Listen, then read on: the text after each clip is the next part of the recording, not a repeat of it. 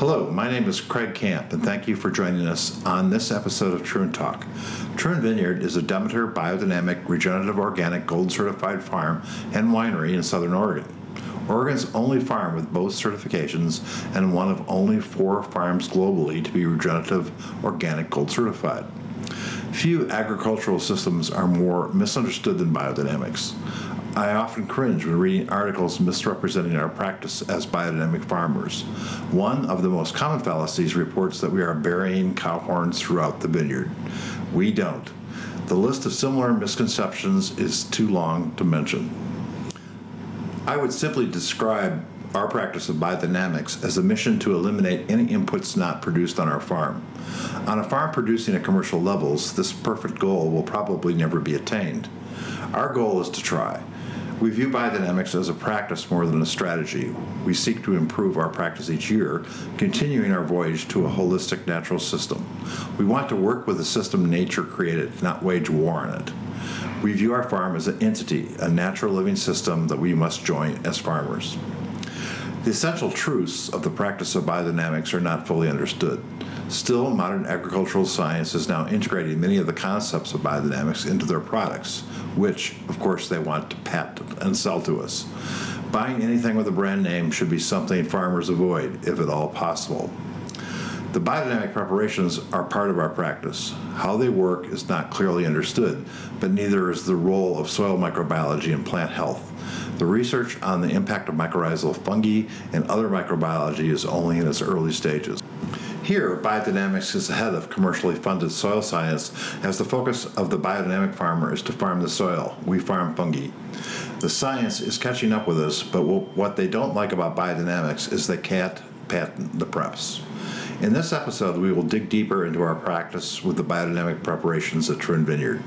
This conversation will be between Troon Vineyard's Director of Agriculture, Garett Long, and famed biodynamic agricultural consultant Andrew Beedy. Garett worked at Apricot Lane of the Biggest Little Farm documentary fame and has his master's degree in soil science from the University of California at Davis. Andrew has spent his entire life immersed in biodynamic and organic farming. He was actually born on a biodynamic farm.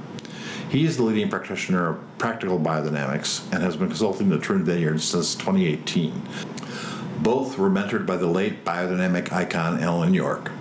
I'm sure you will find this freewheeling discussion on biodynamic preparations enlightening. Hi, I'm Garett Long, the Director of Agriculture at Troon Vineyard, and I'm here today with our biodynamic consultant, Andrew Beedy. Welcome, Andrew. Thank you, Garett, for having us. It's always nice to see you guys talk about biodynamics.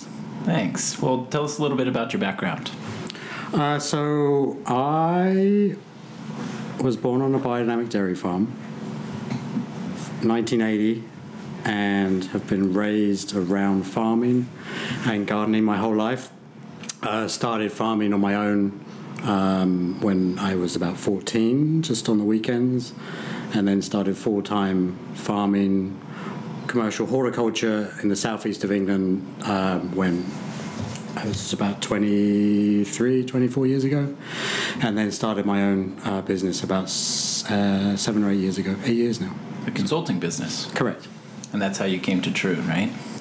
Correct, five years ago. So we've done five years uh, work together and slowly built out you guys' systems and um, yeah, help you guys keep pointing in the right direction, so to speak my first uh, experience in biodynamic agriculture and actually just in farming in general happened to be at the very same place as you. You and I met back in 2012 at Apricot Lane Farms, uh, another certified biodynamic farm in Ventura County, California. And I came as a lowly woofer. I signed up for a three month work exchange and uh, was was uh, housed in a duplex and on my half of the side was um, a bunch of woofers, a bunch of 20 somethings really passionate about farming. And um, we were all sharing a house, sharing meals, and working six days a week, learning about farming. And on the other side of the duplex was our garden and orchard manager. How did you arrive at Apricot Lane? Uh, so, my mentor, Alan York, uh, we were working on a, a vineyard up in the North Bay, Sonoma County uh, together for a number of years, and then uh, one of Alan's clients, Apricot Lane Farms, was looking for a farm manager um, to help them, you know, get their systems uh, set up. So, in a roundabout way, uh, I ended up moving from Sonoma County down to Moorpark to help Apricot Lane with Alan York get their system set up. So, Yeah. Yeah, I arrived there um, in early 2012. I was one of the first woofers there. And you're right, the system was young at the time. And we've both grown a lot, I think, since then. I think to just speak to my own experience, um, I absolutely fell in love with farming there in Moorpark. Um, I fell in love with soils. I realized that was the thing that really kept me up at night, and I went to pursue my master's degree at UC Davis in soils and biogeochemistry, and came back to work at the farm for another two and a half years after that. And so the the, the science behind soil health, the science behind biodynamic agriculture, the science behind the preps is something that really motivates me and, and motivates us here at Troon. And the preparations is going to be the topic of our conversation today. So, why don't we just dive right in? Let's start talking about kind of the foundational field sprays, preparation 500 and 501. These are the preps that are buried in cow horns. Um, why don't you give us sort of a foundational overview of 500? Well, just to take a, a slight step back, so biodynamic preparations is an umbrella term for uh, various uh, organic and mineral, uh, almost homeopathic remedies for, for farming systems and, and the soil itself.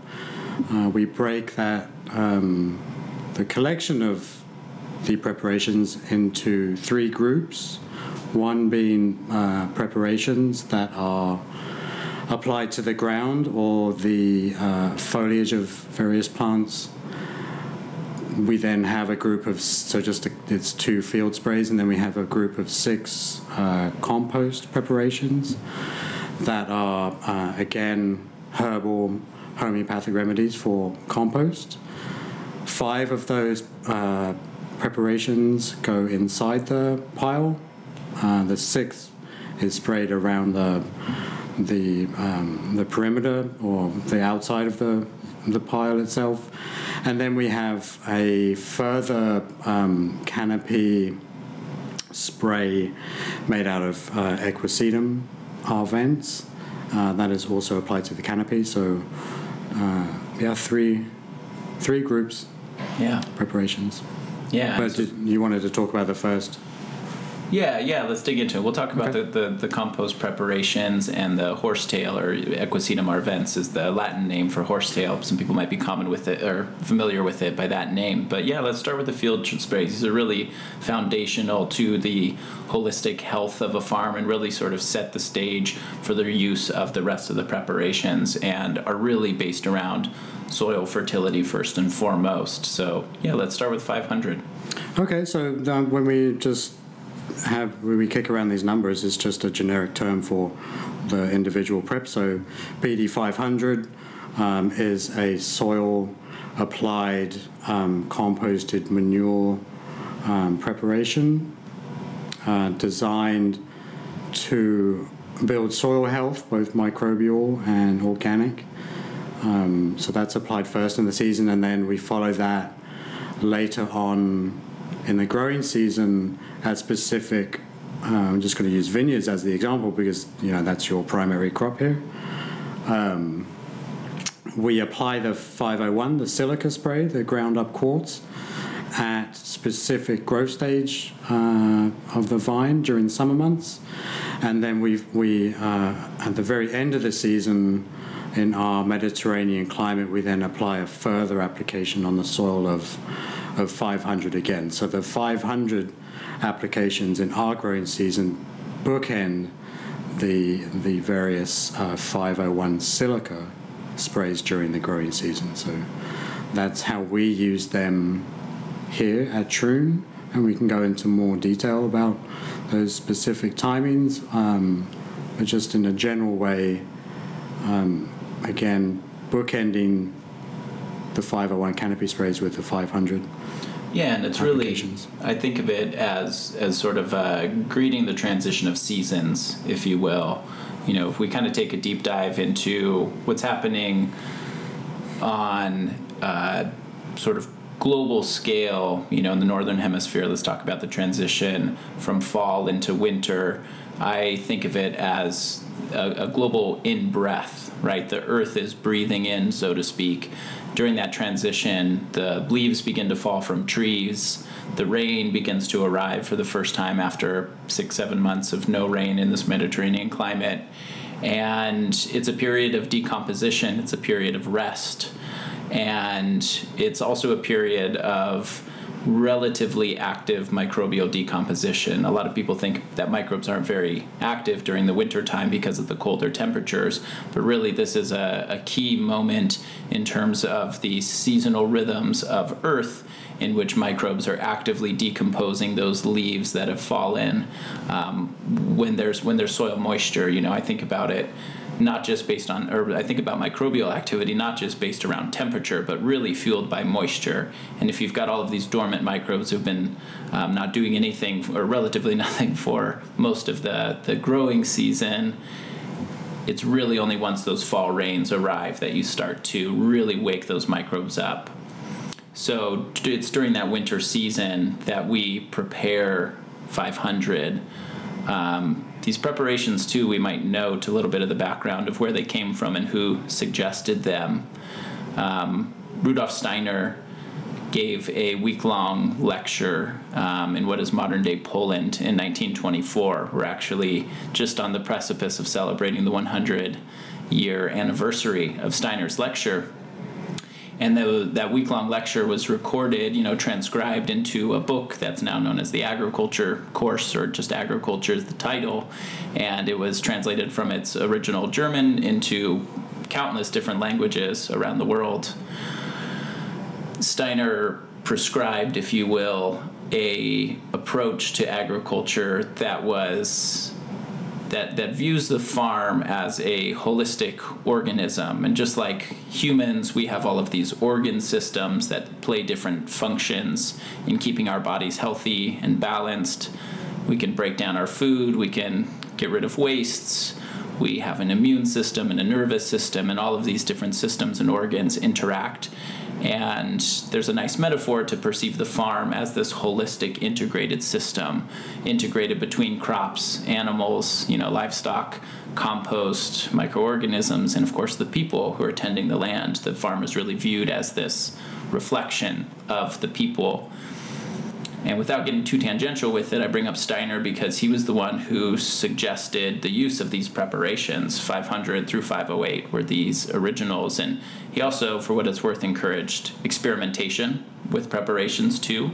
He used herbs that are uh, native to Central Europe that a lot of Europeans would be familiar with, and there's a lot of them that are also native to or have very similar species out here on the west coast of the U.S and these these preparations um, were prescribed for particular uses. Each of them has a designated uh, use and a relationship, often with a particular nutrient or element. And well, just like, like you just alluded to, these um, first indications of uh, the uses of these these um, herbs and herbs being um, yarrow, um, dandelion, chamomile, valerian, stingy nettle, um, and oak bark.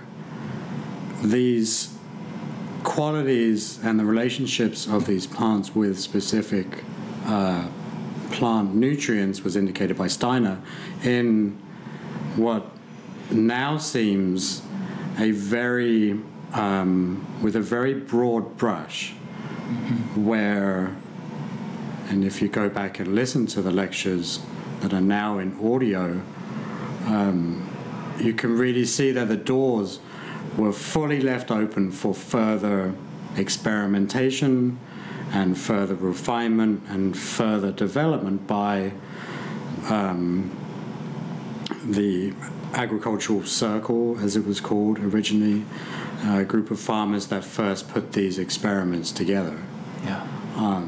So if we go all the way back to the beginning, 90, as you mentioned, 99 something years ago, um, there has been a whole wealth of experimentation and further development from these first indications, and that's where you end up with a more um, uh, complete view of the benefits of these uh, various herb-based, compost-based, mineral-based preparations, as we're calling them. So, And and so Steiner prescribed the uh, the, the practice or the preparation to occur at certain times of the year to really align with these seasonal rhythms. And so to kind of get back to 500, he, the the preparation occurs around the fall equinox. For us here in in southern Oregon, we do it a little bit later because the rain hasn't even arrived by the time September 20 something comes around. Um, but we again sort of greet that transition from fall into winter as the rains arrive, is also when we prepare this preparation 500. Um, you know, we talked about the reasons why it's uh, it's used in turn or, or the timing of the burial. Um, it spends about six months in the ground from that fall equinox to the spring equinox, and then talk a little bit about the actual process of making 500. Um, what are the ingredients? What are we actually burying in the ground for six months? sure, okay. Okay, so uh, 500, we're going to start with that one uh, as the first one for discussion. 500 is made out of uh, cow manure, organic, preferably biodynamic from your own farm, uh, ideally from a lactating cow, which will then, through its milk production, have a higher uh, calcium component of the of the of its manure. We then take that manure and we uh, fill uh, cows' horns, uh, not bulls' horns. Those are then buried at about two feet depth um, around the fall equinox and then uh, composted in those horns uh, for six months, and then we lift them up around the around the, the second equinox. And then this, I mean, you, you've, mentioned the, the the the process of the in breath in our um, growing area in the fall. Um, we target these transitions throughout the season uh, for specific biodynamic uses. So 500 being a very, um, you know, compost microbial life Biological. biological um, remedy for the soil. Um, we target the burying around that, that in breath to encourage further um, decomposition. Yeah. You know, a lot of people, I think, have this misconception about cow horns. And so, just to clarify a little bit more, the vessel that is being uh, sort of loaded up with, with uh, cow manure is, is sort of a cap of the cow horn. The actual cow's horn has blood vessels, it has nerves, it has this tissue inside of it that is the shape of the horn, but then on the outside of that is this is this cap, this hardened cap that is made mostly of keratin. It's very similar to our fingernails actually or to the exoskeleton of insects. Very similar material and then it's that cap that is often the, the byproduct of, of, of a you know processing of sort of cow slaughter. Um, the horns are no longer needed, but that cap can be fairly easily removed, and that that horn is the actual vessel that's buried.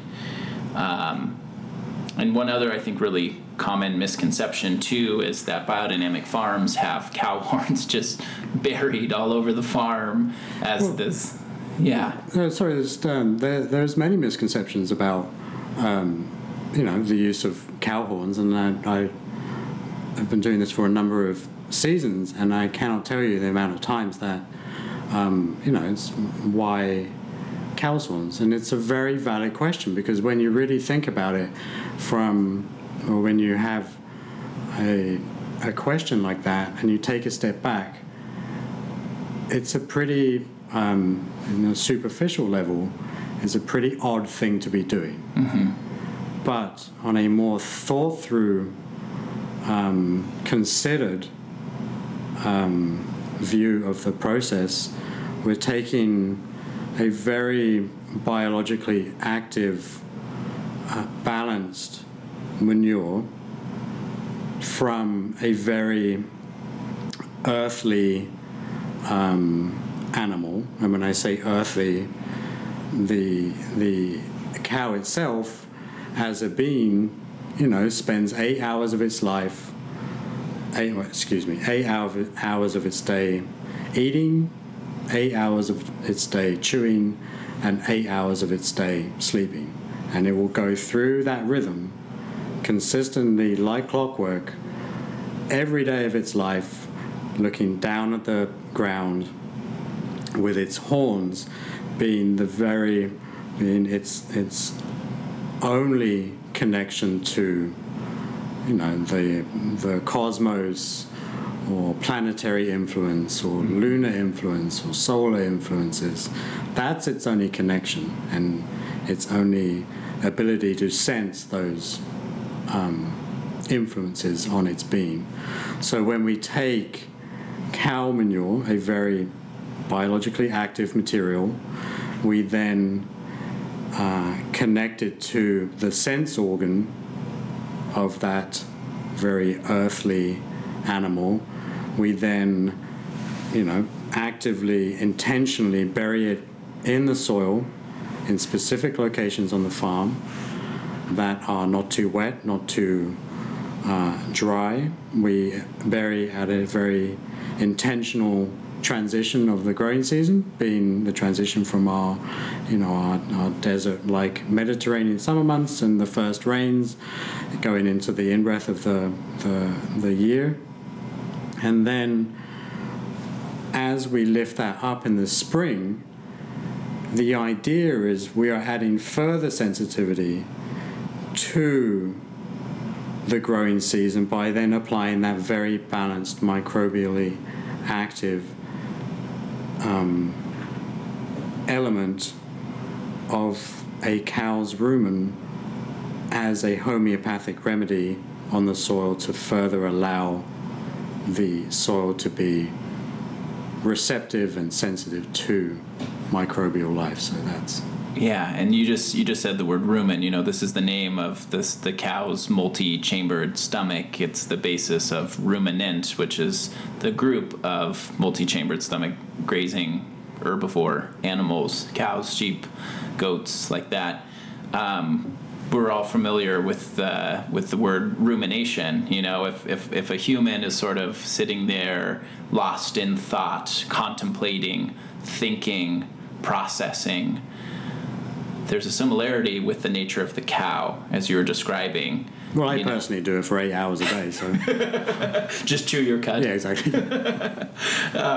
So yeah, I mean, I think I think this this uh, this this perception, even if we're even if we're projecting these sort of human qualities and suggesting that the cow seems lost in thought as she has her glassy eyes chewing her cud for eight hours a day, I think it's it's a reasonable consideration to uh, to suggest maybe that the cow is a thoughtful, contemplative animal, sensing the nutrition that she's getting from her food. She swallows it, it gets processed by microbes, she burps it back up, she processes it, chews it a little more, gets a little different flavor nuance maybe, and is very thoughtful about it.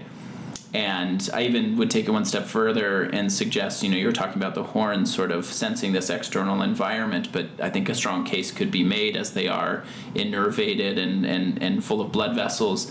That same nourishment, that same digestive potential that she's sensing from the food, you might say, is being reflected from her rumen up through her nervous system and vascular system into her horns and back to her rumen. And that process repeats for many hours every day, as you said, as clockwork, as she just repeats this process, very attuned to the earth through her hooves and through her digestion. And so I think the reason why the cow horn and the manure were chosen is that it's and, and the reason why it's buried in the winter, which we could extend this same sort of contemplative, reflective nature that we enter into during our sort of winter holiday season is reflective as well of that nature of the cow. And so when you talk about sort of sensitizing the farm to to be receptive, to be open, and also, yes, fertile and full of diverse microbes in a very practical sense. I think, you know, in a more esoteric sense, there is a relationship between the nature of the cow, the season of the burial of Preparation 500, and what your intention is behind attuning your farm to that rhythm and to that process. Shall we leave it there and move on to sort of the counterbalance. Yeah, let's go 500. to um, Let's go to 501. yeah, go to 501. So as you said, these numbers are just sort of generically ascribed to it. What is what is preparation 500 or sorry 501 made of? What are the ingredients? So 501 again uh, using uh, cow's horns, uh, but we replaced the cow manure with uh, ground up quartz crystals, uh, which uh, and obviously the chemical component is silica. Uh, silica, a very important element in the light ether, as we call it. So instead of applying it to the soil, we apply it to the canopy and the, the, the air around the canopy. The process of making it is again buried in the ground in cow's horns. Uh, the silica uh, we mix into a little bit of rainwater to make a almost like a a paint consistency, um, you know, material. Then fill the cow's horns. They we put a clay um, cap to the top, and instead of the horns being buried um, with the wider end down, like the 500, it's buried with the wider end up. So The wider end being opposite the pointy end of the horn, the open end of the horn. correct. Yeah. So uh, instead of buried in the winter, it's buried in the uh, the springtime, similar time when we lift the 500 and the first equinox, and then six months in the ground uh, during the warm summer months, and then lifted uh, the following fall. So as you can see, these the 500 and the 501 work to complement each other um, applying so in a management say example applying 500 without 501 it's better than not applying any preps at all but if you want to see a, a, a true benefit then uh, pairing those um, different those two preparations or field sprays um, at specific times is really where you'll see a true benefit on your farm. And going beyond that, applying uh, 500 and 501 for one season is certainly better than not doing it at all. But where you will see the greatest benefit is by that, that repetition and building that rhythm over multiple uh, growing seasons. So having the commitment to do it once is fantastic. Having the commitment to do it multiple times is even better. And you, you this is coming from a lifetime practitioner of doing this. When did you first apply your first preparations? What age were you? Well, the the first interaction with um, agriculture was probably when I was still in diapers, um, biodynamic diapers. I'm sure, knowing my parents, probably made out of you know. Anyway, don't need to go into too much detail there. Going off on a little tangent. We are. um, my first interaction with agriculture was uh, I remember my dad telling me later on in years. I think he told me in my teenage years, so I wasn't very impressed. But he remembers, you know, when I was young in diapers, being in like the the loafing barn where our cattles were, you know, we had Jersey cows. Um, and then, you know, I'd just be playing around, you know, with the in the straw with the animals. And then I was just, you know, he remembers saying that and see me like across the the barn with me on one side of the old salt lick, you know, like licking the salt, and on the other side was this, you know, thousand pound heifer that was just kind of licking the other side. And go, looks all right to me. Seems pretty Right. safe. So that was the first interaction with agriculture, and then first interaction of biodynamics um, was probably uh, in my fourth grade, which is I went well, I went through Waldorf School, uh, Steiner School. Um, over in the southeast of England, and in the fourth grade we do like a biodynamic um, gardening class. So beyond just the always being around our home garden and being raised on a 300 odd acre farm or a estate in England, that was probably the first, you know, direction that was specific to, you know, making 500. Yeah. Fourth grade. It's amazing. And I'm still learning now. I still modify the plan. It's a So that's the good thing about biodynamics is you can well you have two choices if you get involved in biodynamics and I know it's not specific about the preparations but just biodynamics in general you have two choices at the very beginning you can be very dogmatic about it or you can be very pragmatic about it mm-hmm. and over the years I've found that the more pragmatic you are about it while carrying the highest intention to what you do on your farm is where you will end up with a successful farming enterprise. Yeah. Well, I want to I want to dig into some of the personal relationships and share the meaning of the prep work to me as well. Um, but the description that you had between 500 and 501 is that they're very complementary to each other and they're sort of opposites in many ways, right? we're describing 500 and its burial over the winter as being reflective of and reminiscent of that sort of in breath, that rumination, that period of contemplation, if you will, and decomposition. As we move past the spring equinox, the sun, the days start getting longer, the days start getting warmer, seeds start germinating and waking up, plants start growing up, right? All these perennial plants and trees start leafing out and growing and flowering. And ultimately, over the course of summertime, you know, a lot of these plants will set fruit. We're thinking about grapes or apple trees or whatever, um, berries we've got the production of fruit. And in biodynamics and in anthroposophy, the nature of the fruit is, is reflective of fire. The nature of flower is reflective of light. Um, the leaf is reflective of water, and the root is of is to earth. And so we move into this sort of spring and summer rhythm that 501 is really designed to accentuate.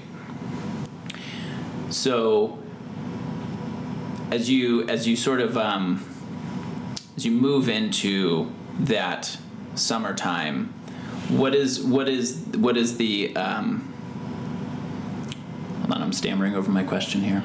Well, I think I, I think I understand the question where it's um, this this complementary process that we're trying to build, or complementary rhythm that we're trying to build throughout the farm system, and just using Troon as the example, is viticulture and vines and grape quality and wine quality. The use of the the silica, if you just look at quartz, you know, through um, through a ray of sunshine, you get, you know, everyone knows you get a rainbow on the wall. Where by taking this this chemical element, crushing it, we are building many more angles Yeah. into that or prisms into that material than through the the sensitivity building process of being buried in the the summer months in a cow's horn we then look the following season to take that light um, imbued material when applied at specific times um, at the growth stage of the vines, then this is in intended to improve vine grape quality, which is then processed into a high quality um, wine.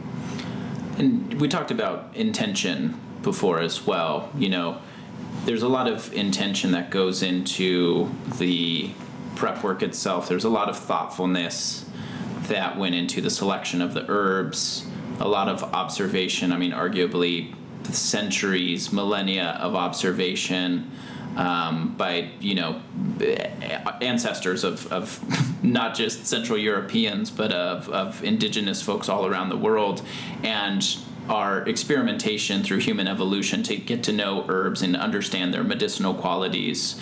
Um, was was was the foundational work that Steiner, I think, was u- was utilizing and leveraging in its in his selection of these herbs um, for these um, preparations. But another version of intentionality um, specific to 500 and 501 is the preparation of the pit itself. You know, we talk about almost all of these preparations are buried in the ground over a certain period. There may be an above ground portion of the prep work, but everything really spends a certain part of the year in the earth. And talk a little bit about that intentionality and what it takes to really prepare a pit or just which would otherwise just be a hole in the ground frankly but it becomes so much more in guiding the transformation of say cow manure into this finished product well, everything about biodynamics is you have to have intention in what you're doing. If you don't have intention for doing, for taking these um, these steps to build vitality in your farm system, if you don't have intentionality in, in every step of the way, then well, it's and again it's better than than doing nothing at all. But it it is not. Um, the best way to do it. So, preparing the pit is done through, well, we did it ourselves mm-hmm. Uh, in the fall of last year.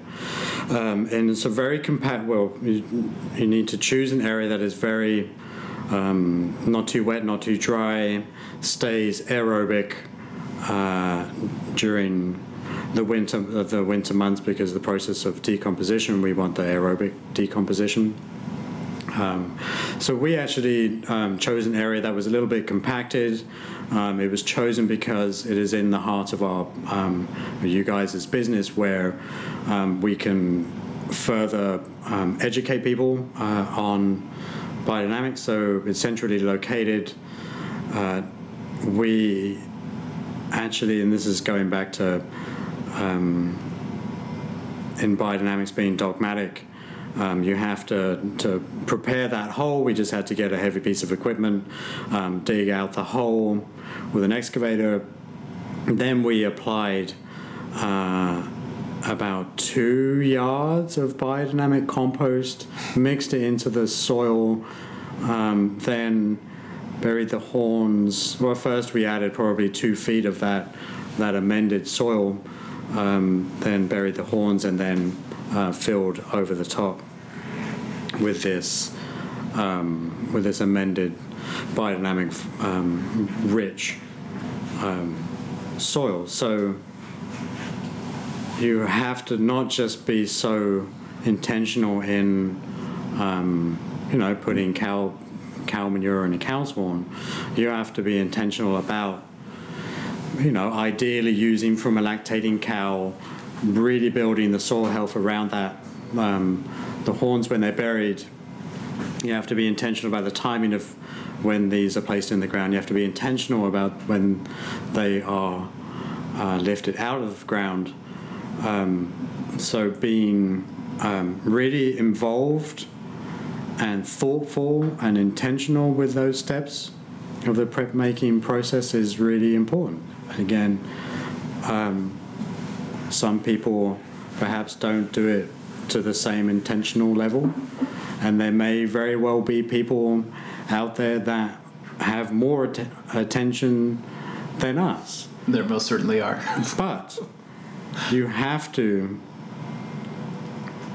do things as well as you can, and that commitment to the process uh, will be reflected in your vine health. And, it, and it is. Like, Yeah. it's not some kind of esoteric, you know, hippie thing to say, but you can really tell when a, a farm manager or a viticulturist or just really doesn't have it have interest in it and that lack of attention will just be reflected and Yeah, and, and conversely, the, the quality will be present. And I think, especially in wine, which is such a unique product that is already reflective of place, to have a really sensitized, tuned in biodynamic system that is mature and many, many years of preparation and dedication and, and commitment, as you said, um, to this farming practice. Um, it really shows in the wine. It really shows, it re- reflects a sense of place. You know, we talk about terroir as this concept, right, of being reflective of soil type and climate and cool season, warm season, um, old world, new world, you know, all of these ideas that are descriptors that are used in wine, but ultimately, you can get right down to, in our case here in Southern Oregon, the Kubli Bench. You know, our Troon wines are reflective of this old river terrace of the Applegate River, of these granitic soils, of this Southern Oregon climate, and ultimately a reflection of the farmers here and the winemaker, of course, and the entire team. This is a reflection of our wines are a reflection of this communal effort, right? So, a biodynamic system really begins to set itself apart through intentionality and through the preparations. So, well the preparations are certainly the the the most defining difference between organic agriculture and biodynamic agriculture yeah, that's right. From simply from a certification standpoint, the use of the preps is is really a, a very defining characteristic of biodynamics. There's no other framework or there's no other approach to farming that utilizes this same prep work. not as far as i'm aware Yeah. So we've talked about the two field sprays, 508, um, horsetail. We mentioned it earlier. Equisetum arvense is the very specific species of common horsetail. There's lots of horsetail um, species out there. Steiner said this is this is the king. This is the one. You want the common horsetail. Has a different form. Has a different silica content. Let's talk about 508. This is another field spray you said that we spray on the canopy, on the above ground part of the plant, as opposed to onto the soil. And it has a lot of particular uses in a vineyard context as well. But before we get to the practical part of how it's applied and why it's applied, let's actually just talk about the, the plant and, and sort of its relationship with silica this uh, this this plant, this uh, equisetum, is, is actually a very ancient plant. Before any flowering plants came around, before flowering plants evolved, um, this sort of ancient, very dinosaur era looking plant uh, was really dominant on the earth, and the way that it reproduces is with spores as opposed to seeds, and um, and so its its its form has this very upright nature. It sort of branches out almost like a, a conifer or a pine tree would, and a conifer is actually much more similar to this equisetum than any sort of flowering plant. But the point is, it's been here on Earth for a very very long time, and evolutionarily has changed very little. It is sort of a, a master of its environment, and it's often found in these wet sort of uh, riparian environments, wetlands, along stream banks, anywhere where there's adequate groundwater year round is where equisetum is going to thrive. And it's in that environment, in that wet, kind of dank environment, that fungus can usually thrive and not a lot of oxygen in the system. And yet, this plant has found a way to persist for who knows how many millions of years. And my perception of its its perseverance, its ability to pers- to to persist and, and not just persist but thrive, um, is largely due to its relationship with silica. so, talk a little bit about that. Well, certainly, you know, the the relationship with silica, the high silica content, what we are trying to do in making, you know, this preparation 508, as it's known, uh, taking fresh horsetail, uh, finely chopped up, either dried into a, a you know, a, like a, a tea for use later, for storing and for use later, or fresh fermented um, tincture.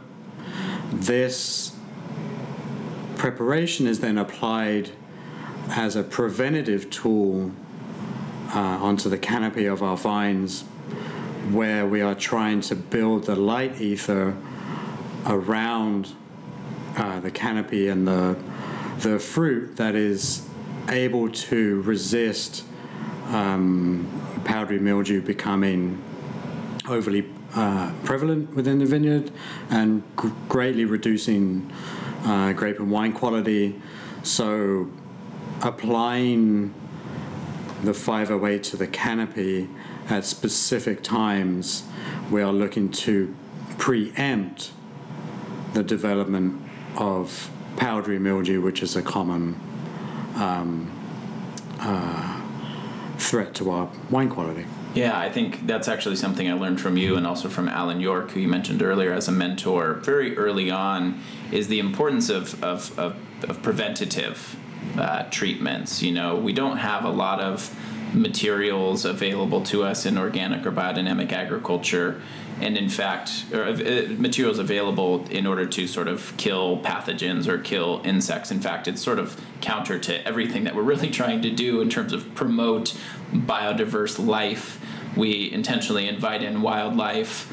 We want there to be diversity at every level from plants to animals to microbes people like that all of that is a part of the system and helps keep the system resilient and help balance any sort of population explosions be it pest or otherwise um, and what we have is preventative medicine. We have this ability where we can set up the ecosystem or we can apply these preparations like 508 to the canopy before some sort of powdery mildew infection sets in.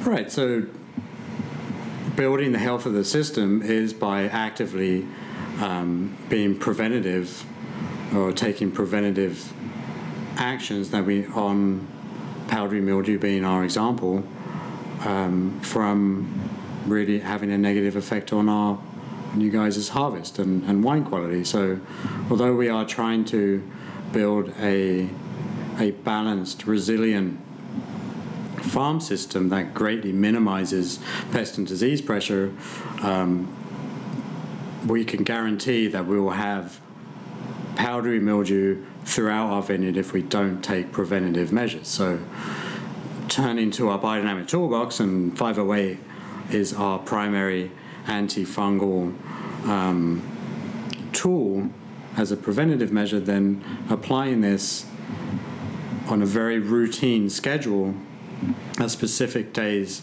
early on in the growing season, you are, in theory and in practice, outcompeting the powdery mildew from um, really taking hold by covering the vines in the protective layer of silica.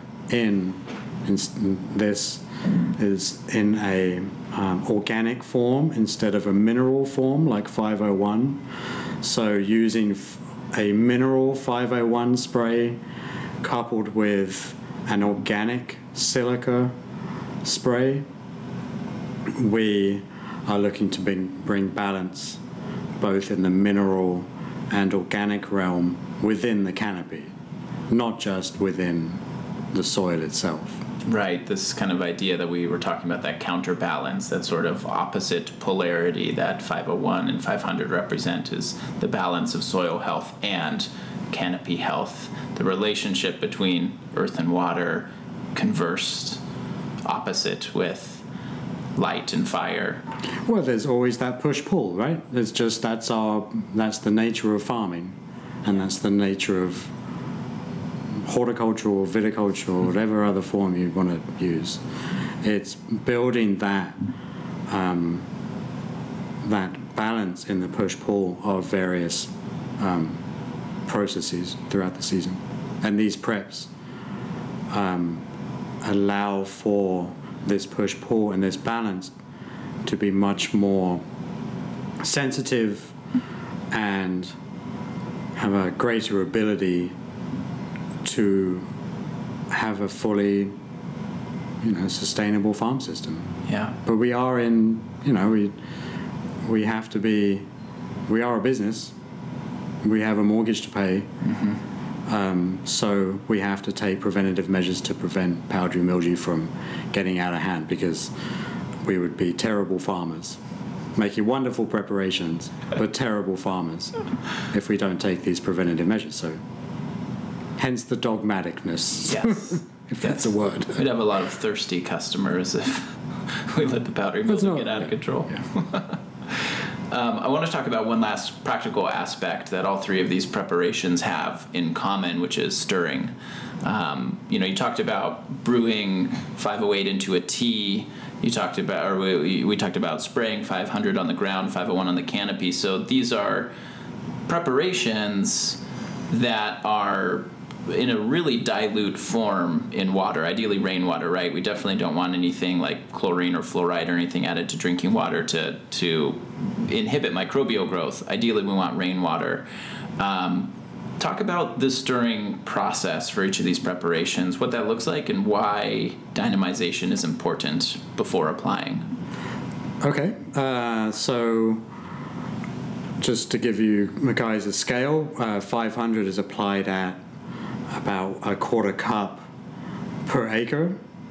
Uh, 501, the silica, is applied at about, you know, anywhere between a quarter to a half teaspoon per acre. Uh, 508 is you know, there's varying um, opinions on what the measurement is because that was not really indicated with any precision in the in the original lectures.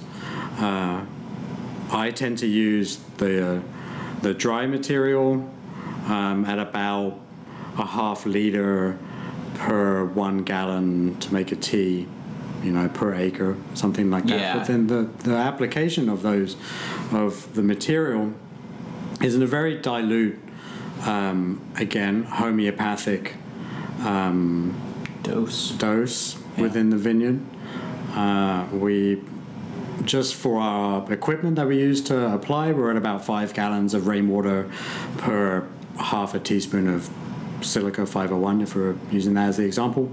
Um, similar uh, method or rate per acre with 500. Uh, the dynamization, as as it's become to be known, is the the act of um, stirring and mixing the field sprays. Um, you're going to use 501 as the example here. 501, half a teas- teaspoon uh, per acre, five gallons of water per acre. We make about 10 acres worth per um, stirring because that's just the scale that we can apply, you know, on our on our management plan.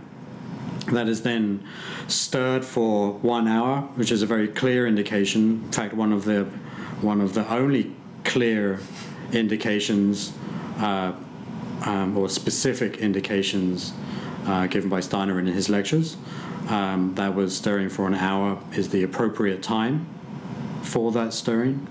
Uh, the, the process of doing it stirred in um, or, op- opposing vortices. So if you picture a wine barrel with a top um, popped off, uh, 50 gallons of water in there, um, the 501, because that's our example, stirred with um, a some kind of long-handled whatever you have on hand. Like a wood stick or Something like that, dowel sure. or something. Sure. Yeah. Uh, that's you stir continuously clockwise until you form a a vortex. Ideally, that reaches the bottom of the barrel, but at the beginning, um, that's pretty hard to do to achieve like a full um, depth to the vortex. Then, once you've created that, then you turn the other direction. You create chaos. then through your intention and your stirring, you create um, balance. Then through your intention, you turn the other direction, you create chaos, you create balance, you create chaos, you create balance. And as you go through that hour of stirring, you will, it's a, it might take you one minute to form a vortice at the very beginning. By the time you're nearing the end, it might take you 30 seconds to form twice the size vortex. So, in you just you in that one example, you can see how the intention of the farmer can really have a direct effect on every part of the farming system. Where and th- this example, it's how long it takes to form a vortex. So, um, then we'll load that into our spray rigs because we use equipment to, to apply it to the ground. Uh, that we apply at the rate of five gallons an acre, um, every other row, um, to the canopy. Uh, you know, there's purists that are out there that, you know, it should be stirred um, um, with you know, not in contact with wood. There shouldn't be any electromagnetic fields around, i.e., no cell phones, not near any transformers, not under power lines. Um, you know, first thing in the morning, just before sunrise. This is for 501. Then um, there is a more pragmatic approach where we have to fit that into our, our system. So we use a stirring machine, which is a stainless steel machine um, specifically designed for uh, stirring these preps. So the motor is set aside um, away from the, the, the drum, that is the, the stirring vessel. Uh, there is no plastic involved, it's all stainless steel. Um, we then we then have the machine stir it for one hour and then we apply it to the ground. Um, if we have an opportune time where, um, say, uh, a slightly less busy time of year, uh, we might, you know, choose one of the preparations and stir it by hand. But over the season, it is a mix of stirring by hand and it is a mix of using machinery for it. Yeah, yeah, it's been a real benefit to be able to use the stirring machine. But I've also done plenty of stirs myself by hand. You know, as I'm as I'm stirring this, it it becomes this sort of meditative process for me. It allows me it allows my brain to sort of quiet and focus and put intention into the stirring process and intention into connecting honestly with the farm, with the system.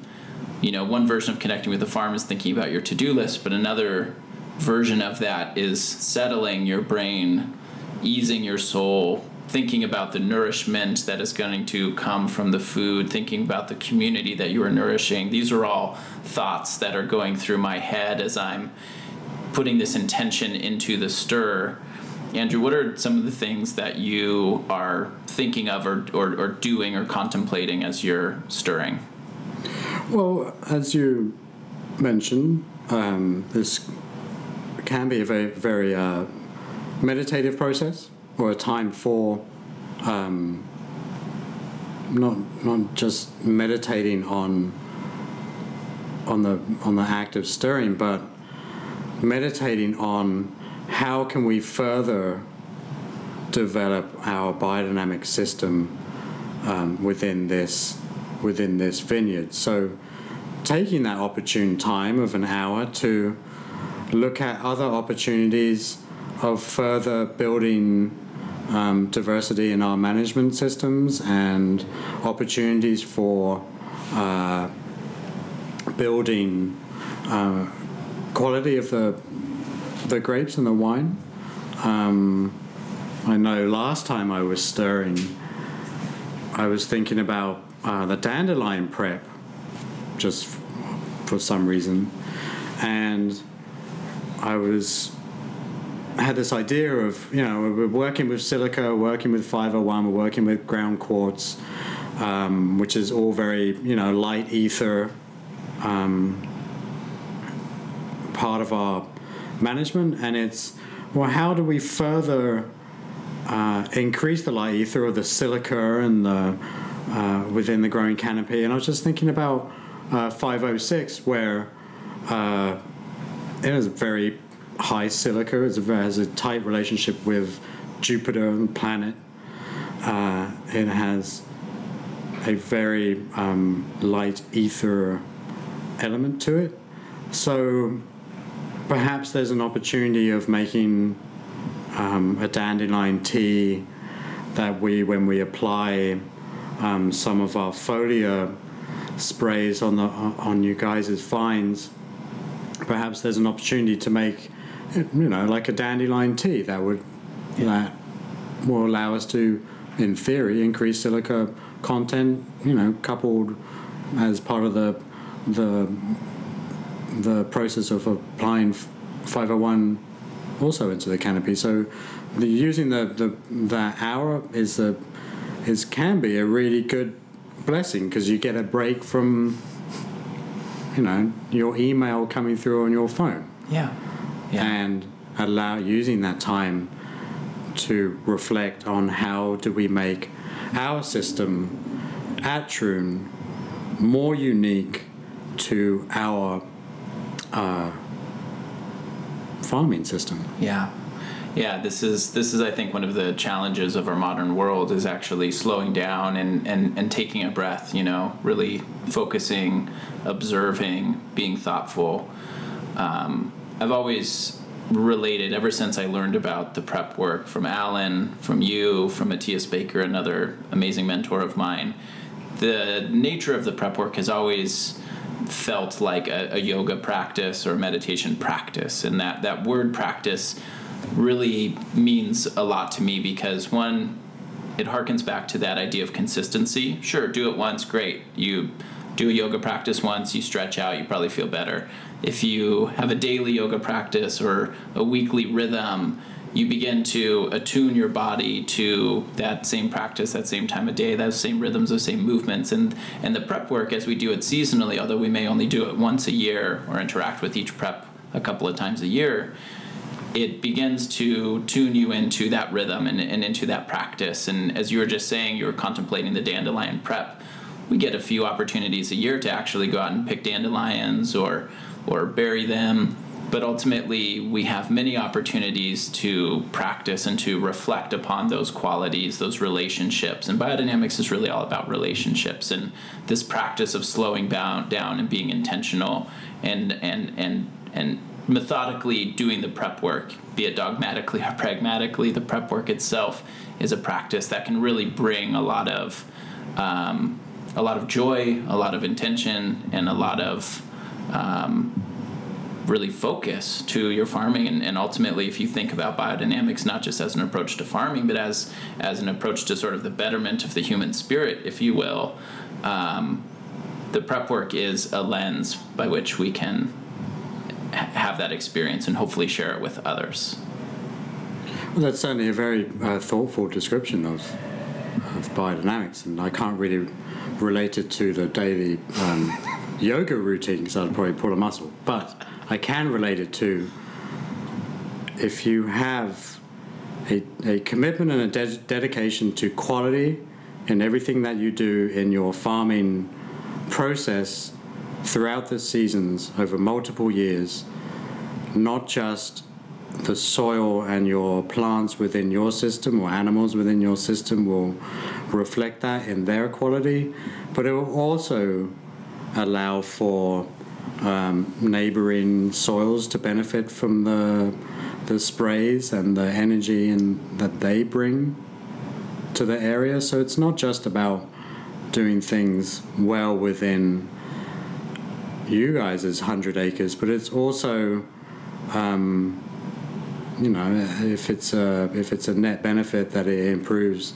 the area as a whole, well, then that's also fantastic. So, yeah. Um, if we keep quality and the forefront of our wine, from our prep making to our soil management to our plant management to our wine harvest to our wine production, then that wine will reflect that quality. and it surely does. Absolutely. The the proof is in the pudding, as they say. You know, we there's there's work being done to study the preps in more academic institutions and use these more traditional measures of weight and number and and, and quantifiable um, benefit. And as more and more research comes out, I'm excitedly following along. But I think a lot of biodynamic practitioners would simply tell you that they can't really explain why the preps work or how they work, but that if you do it and you do it consistently and you come back five years, ten years later to a biodynamic farm that has matured into this being through the use of this consistency and this intentionality, there's no doubt about it. The the vitality, the, the, the vigor, the diversity, the, the beauty, and ultimately the nourishment that comes from that farm is, is, is very purely reflected in a way that you may or may not be able to explain or fully comprehend, but it's there. Or even the the the well-known practitioners over the past, you know, like uh, Peter Proctor in New Zealand. You know, you read some of his books or um, his audios or his videos or whatever. Um, Alan you know, Chadwick. he's he's perfectly content to say if you think about these biodynamic prac- practices and these preps um, on a superficial level, it's a pretty odd thing to be doing. yeah. But if you think of it in a more um, holistic view within your farming system, and you really try to understand the processes um, and the intention of making these, then it kind of becomes pretty, um, pretty enjoyable thing to do. Absolutely. Well, Andrew, I've learned a ton from you over the last 10 years of working together. And I was thinking about this the other day, contemplating on the 100 year anniversary. We can very, I can very directly trace my lineage back to Steiner by not too many generations. If I go from me to you as my mentor to Alan York, who studied under Alan Chadwick at Santa Cruz, Chadwick was a direct disciple, worked with Steiner, and then really brought that to the west coast of the US. And from just whatever that is, five generations, there's a very direct connection to this only 100 year old practice that is really based in ancestral wisdom. And I'm very grateful for you joining us today, for being a part of this project at Troon, and for your mentorship, not just to me, but to the whole staff and to all of the biodynamic farms and practitioners that you've touched in your career. So thank you. You are quite welcome. It's my pleasure. I'm going to go and practice some yoga. We are happy to share this podcast with you from Troon Vineyard, a Demeter biodynamic and regenerative organic certified winery in Oregon's Applegate Valley. We farm like the world depends on it and produce authentic, naturally crafted wines. We will be sharing these in depth podcasts several times a month. To learn more, I encourage you to visit our website at troonvineyard.com and those of the Regenerative Organic Alliance at regenorganic.org and Demeter Biodynamics at demeter-usa.org. Thanks for sharing our voyage to regenerative agriculture with us.